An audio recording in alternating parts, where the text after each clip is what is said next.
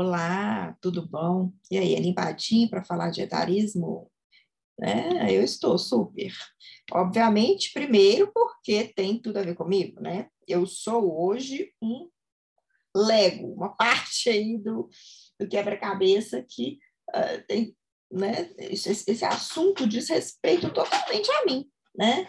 Eu sou uma mulher que, de 52 anos que se recoloca no mercado como é, autônoma, uma prestadora de serviços e que tem que matar um leão por dia, né?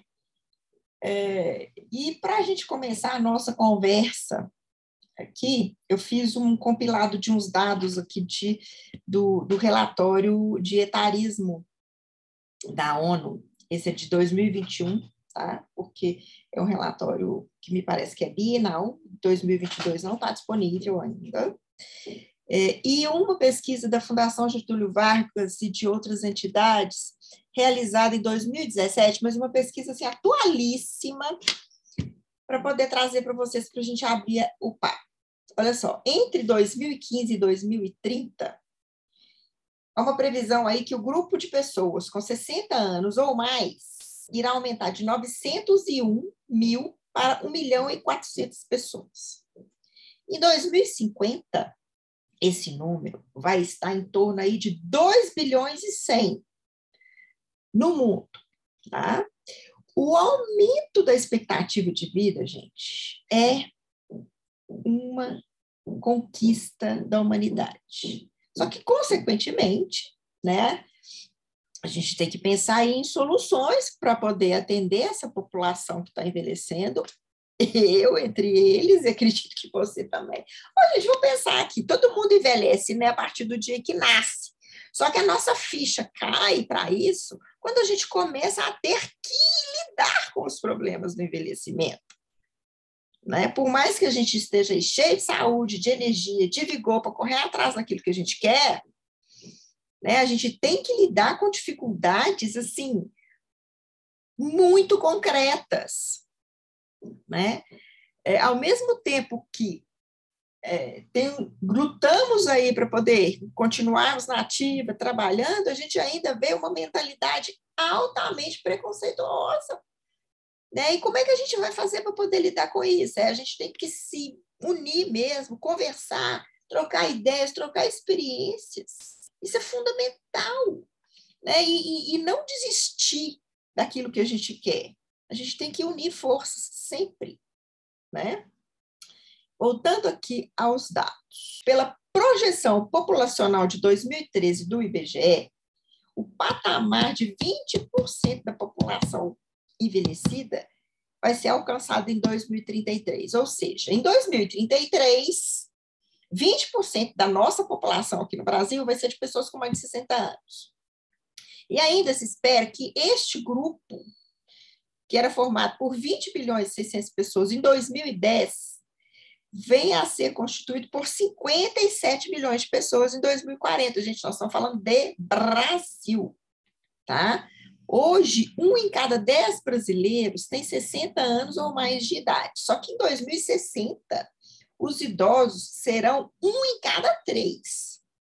Então, eu estou trazendo dados para a gente ver que a gente sim tem o direito, e não, eu acho que nem é direito aqui não, a gente tem a obrigação de construir algo melhor aí para a gente, para a gente é, é, aproveitar e ainda deixar para os nossos filhos e nossos netos, porque aqui você sabe, se a gente, o pessoal deixa a, a boiada estourar para depois tomar alguma providência, né?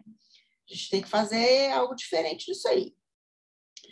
Olha só, a percepção negativa sobre os profissionais mais velhos geralmente envolve as seguintes ideias, assim, que eles são menos criativos, que eles têm maior dificuldade para adaptação com novas tecnologias, têm custos com a saúde, é, são pouco ágeis, têm dificuldade para reconhecer lideranças mais jovens. Isso é o que está na cabeça assim, dos, da, das lideranças das empresas é, atualmente tá? Mas eles têm a seguinte percepção positiva em contrapartida, né? Que eles são muito mais fiéis à empresa, eles têm um comprometimento absurdo com o trabalho, mais equilíbrio emocional, cumpre com mais rigor determinadas normas e políticas da empresa, tem maior preocupação com a gestão de riscos e tem o comportamento ético, tá? Quanto às práticas de gestão da idade, o que, que se sabe? Que as políticas para recrutamento e seleção de profissionais mais velhos, é, eles não têm uma postura proativa em relação a essas pessoas. Eles não realmente não buscam essas pessoas. Você não, dificilmente, eu acho que você não vai encontrar um anúncio de vaga que fala: eu quero uma pessoa com mais de 50, com mais de 60 para fazer isso que eu quero aqui. Né? Então, não há modelos diferenciados de carreira para profissionais mais velhos. Não há programas de integração, de formação de equipes multigeracionais. Não tem programas de comunicação para poder integrar é, é, esses jovens, os jovens com os mais velhos, para troca de conhecimento, a transferência de conhecimento. Não existe isso. Né? Quanto à saúde, olha só que interessante, os resultados apontam que os profissionais mais velhos sofrem bem menos acidentes do trabalho que os jovens, demonstram ter boa condição de saúde, são conscienciosos em relação à sua saúde, tá? para exercer sua função, mas ainda assim, as pessoas que responderam à pesquisa, as pessoas em posição de liderança que responderam essas pesquisas da, da, da FGV, dizem que eles custam mais caro que os jovens. Ou seja, eles responderam isso baseado em quê? Baseado única e exclusivamente nos seus preconceitos. Porque a pesquisa apurou exatamente o contrário, entenderam? Então, assim, é preciso mesmo que haja um, uma conscientização dentro das empresas, levar para eles dados, né, compilar dados, mostrar como é que funciona e deixar claro que esse envelhecimento da população exige que a, essa cultura mude, né? Quanto à aposentadoria e à pré-aposentadoria, é, localizou-se que o trabalho flexível foi a prática mais apontada. gente, isso foi em 2017, antes da pandemia. O pessoal já estava querendo trabalho flexível. Agora, imagina agora, né? É, bam, bam, bam, aí Elon Musk falando que exige que as pessoas estejam presencialmente. Olha, está fora. Né? É, as pessoas viram que, sim, o trabalho flexível é muito mais interessante. É lógico que tem um monte de variáveis aí para levar em consideração, os excessos do trabalho híbrido, né, ou do trabalho online, não separar é, o horário de trabalhar dentro de casa, tem pessoas que têm mais dificuldades, mas a grande maioria das pessoas querem isso, querem essa flexibilidade, né? E ao mesmo tempo que não há planos de carreira diferenciados para essas pessoas nessa faixa etária, não há programas de preparação para aposentadoria e não há avaliação é, das necessidades quanto aos cuidados ergonômicos. Tá? As conclusões da pesquisa dessa da UFGV deixam claro que as organizações não estão preparadas para essa força de trabalho envelhecida. Gente, e precisa estar, sabe por quê? É questão de tempo.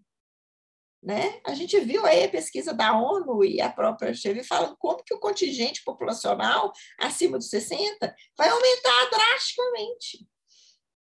Né? Diante desse resultado, existem umas recomendações para as organizações que é o que é importante que esses gestores aí estejam conscientes desse contexto né, social e demográfico, que tem uma projeção para os próximos, próximos anos, que vai haver uma população envelhecida que precisa trabalhar, né? E essa conscientização desse contexto em que a gente vive hoje pode nos proporcionar uma visão do futuro e, em termos de gestão, prever dificuldades e, é, que, se a gente não preparar, não se preparar agora para isso, vai ficar muito difícil. Agora, se nos prepararmos, a gente vai ter soluções e soluções muito bacanas, muito inovadoras. A gente pode ter isso aí, né? Então, vamos botar a boca no trombone, vamos falar, vamos buscar, vamos nos unir, né? Quem, tá na, quem vê realmente isso aí uma oportunidade para recomeçar, para recomeçar a carreira, vamos correr atrás. Culturalmente também é importante que a gente repense os estereótipos, né? Porque aí estereótipos e preconceitos assim avassaladores associados aí aos profissionais mais velhos, para evitar discriminação por causa da idade. Né? É o etarismo mesmo, né, gente? Etarismo no ambiente de trabalho, né? A gente precisa, então, dentro das empresas, estimular a manutenção e reinserção dos profissionais com mais de 50 anos ou mais de idade. Né? Isso se mostra fundamental nos dias de hoje. É claro, gente, para aqueles que querem, né? Porque quem não quer, tudo bem. Quem não quer, tudo bem. É lógico que esse discurso aqui, é, em relação às empresas, é para os profissionais com mais de 50 anos que querem continuar na ativa. Para começar, deveria ser colocado para eles a segunda pergunta: você quer ou você não quer? Quais são os seus planos? Né? Em que ponto as empresas vão, é, vão atrás desses profissionais para poder consultá-los sobre as suas perspectivas? Isso aí é fundamental também, gente. Tem que ter esse diálogo. Não é chegar para o cara e falar assim: olha, é, com ano que vem, ou daqui dois anos, três anos, você vai fazer 60 anos, 63 anos. Sua aposentadoria está aqui, está na hora. Né? Um abraço, tchau. É, já estamos aqui com o seu PGBL, PGBL, é, vamos, vamos fechar isso aí, então vamos, vamos dar um jeito e você já, já, já como é que abre espaço para um próximo. Né?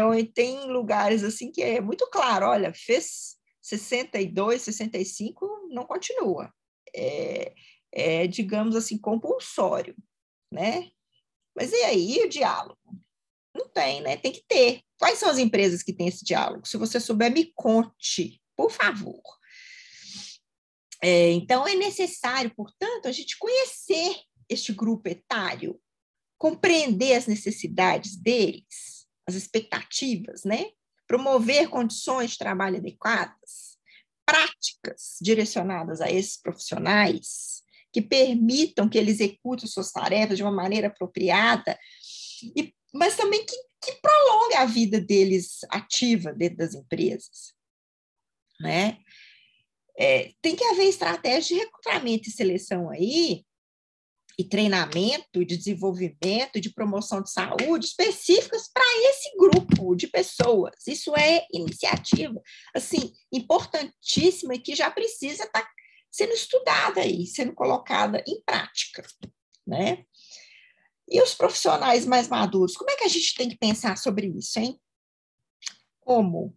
Olha só, nas minhas postagens da semana, muito de leve, né, gente? Porque post de Instagram realmente não dá para a gente tratar dessas coisas, tem umas diquinhas lá. Né? A gente se manter atualizado, manter contato com as pessoas mais jovens, a gente precisa, para manter a cabeça fresca, aberta, né? É, manter um senso de inovação mesmo. Estar tá com os jovens é, é fundamental para isso. Né? A gente precisa refletir sobre a nossa própria gestão de carreira. O que quer? O que fazer? E, principalmente, ter uma consciência assim absurda sobre os meus talentos, os nossos próprios talentos, as nossas próprias habilidades, e aqueles pontos que eu preciso lidar com mais cautela, que eu preciso, digamos assim, dar uma, é, um, uma melhorada, né? A gente precisa ter consciência disso para saber como é que como que a gente vai vender o nosso peixe com a possibilidade da gente viver cada vez mais, é inevitável que a gente tenha diferentes trabalhos ao longo da vida. Olha só, eu agora voltando aos 52 anos, eu não quero estar dentro de uma empresa, com aquele horário para chegar, com aquele horário para sair. Eu quero realmente essa flexibilidade que eu falei agora. Então, eu estou me colocando no trabalho, no, no, de volta ao mercado, como prestadora de serviço, sabe? Como consultora de carreira, como consultora para promoção de saúde mental dentro das empresas. Eu quero ter mais mobilidade, eu quero poder, sabe? Eu, quero, é, eu na verdade, isso eu sempre quis, mas é agora que eu estou podendo fazer. Então, a gente tem que pensar e refletir sobre a possibilidade de se reinventar mesmo, de fazer coisas diferentes. Porque, gente, a gente tem capacidade para isso. Só que às vezes a gente está fechado num, num esquema aí de 8 às 18 durante décadas, anos. Né? E aí você fica, eu sei fazer isso, eu sei fazer isso, meu talento, minha habilidade é essa. Você não se dá a oportunidade de se surpreender com as coisas bacanas que você pode fazer, porque você acha que o seu talento é só aquele. Então precisa de você dar um mergulho em você mesmo e buscar redescobrir as suas habilidades, os seus talentos que estão aí, ó, esquecidos ao longo da estrada, ao longo do caminho. Né? No, no, no, podcast da semana passada eu falei sobre isso, até da frase da Beth Davis, do filme All About Eve, A Malvada, das coisas que a gente derruba ao longo do caminho para a gente subir a escada mais rápido. Né? Então a gente pode recuperar essas coisas aí nessa fase de vida que a gente está. Né? É questão de você realmente buscar um profissional para te ajudar nesse processo aí. É fundamental, né?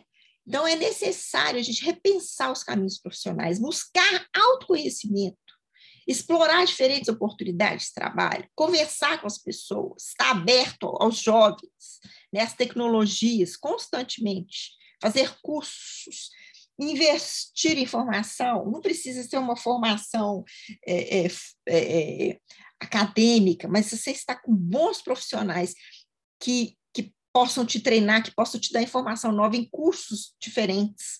Nossa, eu venho aí desses últimos dois anos de, uma experi de experiências fantásticas de cursos com profissionais maravilhosos da comunicação, do marketing, sabe? E, no, mudou totalmente minha cabeça. Então, eu não estaria aqui hoje fazendo um podcast eh, se eu tivesse com as minhas inseguranças em relação à comunicação que eu tinha um ano e meio atrás. Né? Então, eu estou totalmente destravada falando com vocês, porque eu passei por uma profissional de comunicação que me avaliou e que me ajudou a melhorar a minha fala aqui, né? Que tinha algumas coisas que eu achava que não que não estavam legais. Então é por aí, é fundamental que a gente se mantenha atualizado e recorra mesmo a novos conhecimentos, especialmente tecnológicos, né? O empreendedorismo atualmente ele tem se mostrado um caminho possível, tá? Mas a gente tem que desmistificar também esse conceito de empreendedorismo aí, né? O que, que é o empreendedorismo para você? Isso aí dá um, um, outra semana de posts que eu não vou falar. Eu vou abrir esse parênteses aqui agora, senão a gente não acaba esse podcast. Mas empreendedorismo tem um conceito e, e, é que a gente precisa redefinir né? Porque às vezes a gente pensa numa coisa muito romantizada e também muito fora da realidade, né? Então vamos falar disso de uma outra vez, mas isso aí é um caminho. O que eu estou fazendo nesse, minha, nesse meu segundo estágio de carreira é empreender uma coisa. Você empreende toda vez que você vai atrás de algo novo, só para dar um gostinho aí, tá? O que, que a gente pode falar numa série de postagens e de artigo sobre isso. Então, é, se a gente deseja se reinventar nas nossas carreiras e complementar as nossas rendas de alguma forma, a gente precisa abrir as cabeças e realmente entrar num processo de autoconhecimento para poder redescobrir aí os nossos talentos e pôr para rodar isso aí, né? Mas tem outras iniciativas também que podem ser desenvolvidas criativamente. É a gente pôr pra, é, pro, a nossa cabeça para jogo, né? Agora, os empreendedores, o que, que eles têm que ver também para poder é, é, ajudarem mesmo nessa, nessa nova é, era que a gente está entrando aí de profissionais mais velhos, mais maduros, a criar mesmo oportunidade de negócio que atenda às necessidades das pessoas maduras, né, gente? É ver aí que existe um mercado gigantesco e que já não é mais tendência, né? É só você abrir rede social, você vai ver o tanto de gente que está falando sobre isso. Eu nem sempre concordo com a maneira como o assunto é tratado, principalmente em relação às mulheres. Eu acho que às vezes nos reduz muito a questão do corpo, eu acho isso lamentável. Isso também é um outro parênteses que eu vou abrir uma outra vez. Mas, assim, é olhar mesmo as necessidades deste público e criar negócios que venham nos atender né? Os empre... Tem empreendedores aí investindo em negócio voltado para o público idoso já. Né? Aqui em Belo Horizonte mesmo já tem um, uma espécie de hotel, onde as pessoas podem morar, passar o dia. Né? Eu não tinha isso há pouco tempo. Né? Tem que explorar o mercado mesmo, fazer pesquisas. Vem conversar com a gente aí, empreendedor. Vem, vem perguntar para a gente o que a gente precisa. Olha só, olha que super oportunidade, cursos para pessoas né, nessas, nessa idade, para poder fazer aí uma. É, para elas poderem, sabe, ficarem ativas, né? Escolas, cursos. Uh, o aumento da expectativa de vida e pede esse tipo de, de, de, empresa, empresa que vem atender essas necessidades. Então, ouvir os consumidores mais velhos e atender as, as suas eventuais limitações, quando tem, né, porque realmente a gente sabe que existem idosos que têm limitações sérias, né? Então, atender esse público é um verdadeiro diferencial. Então, os empreendedores eles precisam pensar em duas vertentes: em como empregar as pessoas mais velhas, né, olhando essas variáveis que eu citei aí acima, relacionadas às empresas, e como atender a necessidade dessas pessoas com produtos mesmo, né? Olha só, voltando aqui ao relatório global da ONU sobre etarismo, ela mostra né, o impacto é, do preconceito, do etarismo em diferentes áreas, né? Saúde, sociedade, economia e o amor e tal.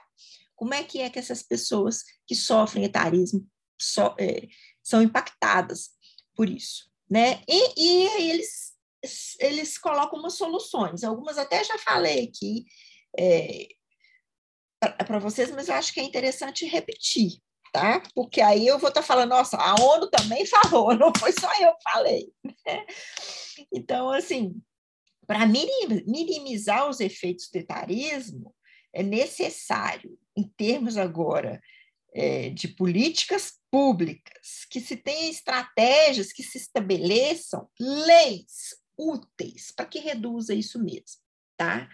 É, desenvolver iniciativas educacionais em todos os níveis, do ensino fundamental à universidade, onde se possa falar sobre envelhecimento e incentivar o contato intergeracional, tá? Colocar pessoas jovens com pessoas velhas em iniciativas onde possa haver troca de experiências, cotação de causos, sabe? Coisas assim bem bacanas, para reduzir os preconceitos e estereótipos entre esses grupos etários. É, achei isso que a ONU é, achei super bacana isso. E a gente pode é, perceber que os efeitos dessas estratégias podem ser, maximiz, podem ser maximizados. Né? Então, para isso, é preciso que haja apoio à pesquisa científica sobre o tema. Para quê? Para a gente ter dados como esses que eu coloquei aqui para vocês, para ajudar a, a, compreender a importância de discutir o tema e combater o, combater o preconceito, porque aí a pessoa vai falar assim, nossa, então realmente tem, o mundo está envelhecendo velozmente, a gente realmente precisa falar sobre isso, para não vir com aquela história, ai, é mimimi, é mimimi, é mimimi. Não, não é mimimi, é um fato que está acontecendo e que pede ações para que a gente abraça esse futuro que não está longe de da melhor forma possível, né, gente? Ainda a ONU diz aqui, ó, ela conta, e eu achei isso bastante interessante, de países que tiveram umas ações concretas, né? como, por exemplo, os Estados Unidos, que eles têm aí agora uma, uma lei, que é a lei de discriminação por idade no emprego. Proíbe a discriminação contra pessoas a partir de 40 anos no trabalho. A pessoa com mais de 40 anos, ela pode ser mandada embora simplesmente porque ela tem mais de 40 anos, né? Eu não, não, não conheci muito bem a lei, mas eu vou ler sobre essa lei, porque mais no, no fim do podcast eu conto para vocês. Né? Então, há também outras propostas de outros governos e instituições que têm como objetivo localizar atitudes né, discriminatórias em anúncios de vagas de emprego, incentivo de envelhecimento ativo para que haja superação desses estereótipos contra as pessoas mais velhas no trabalho, promoção de cultura que valoriza os talentos sêniores, através de programas de transferência de conhecimento, né? Por exemplo, mentorias dentro das empresas, né? O mais velho recebe o mais novo e vai passando toda trans, o conhecimento dele da empresa, o conhecimento técnico, né? De repente essa pessoa ela tem é, uma facilidade aí para poder mediar conflitos, ela recebe o jovem e vai transferir o conhecimento dele, sei lá, sobre comunicação não violenta. Gente, dá para fazer muita coisa, né? E diante de todo esse é, de tudo isso que eu trouxe para vocês, e quando eu comecei a pesquisar, eu realmente me senti, é, sabe, ai, tipo, olha, eu tenho que fazer alguma coisa, eu sei que é uma cabecinha de areia no meio de um oceano enorme, mas aí eu vou desenvolver um e-book onde eu vou fazer um compilado de dados e para discutir mais sobre essas políticas, sobre essas iniciativas. Esse e-book vai. É, eu tenho aí uns dias de férias em julho, mas eu, eu acho que até setembro esse e-book está aí rodando para a gente. Né? Vai estar tá no link da bio, está assim, embrião, mas eu pretendo colocar ele para jogo até setembro. Né? Então, assim, em primeira mão, já estou contando aqui que teremos esse e-book, né? falando de todas essas uh, necessidades, trazendo dados, né? já vou trazer esses dados do, etari, de, desse, de, do, do, relatório global da ONU de etarismo, vou trazer outras pesquisas que eu já separei também para poder fazer um compilado, uma compilação, agora eu não sei se é compilado ou compilação, mas tudo bem.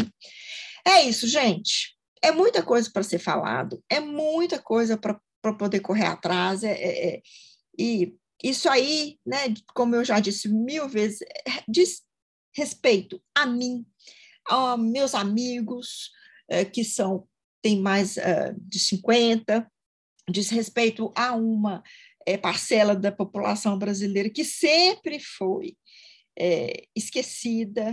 Né? Então, se eu posso fazer uma coisa, eu vou fazer ainda que ela represente assim um, um grãozinho, uma gotícula d'água no oceano infinito, mas eu vou fazer, né? Então é isso, gente. Eu agradeço mais uma vez por vocês terem me ouvido até o final, né? E fiquem comigo nas próximas semanas. A gente vai voltar a falar mais dessas de, de assuntos interessantes.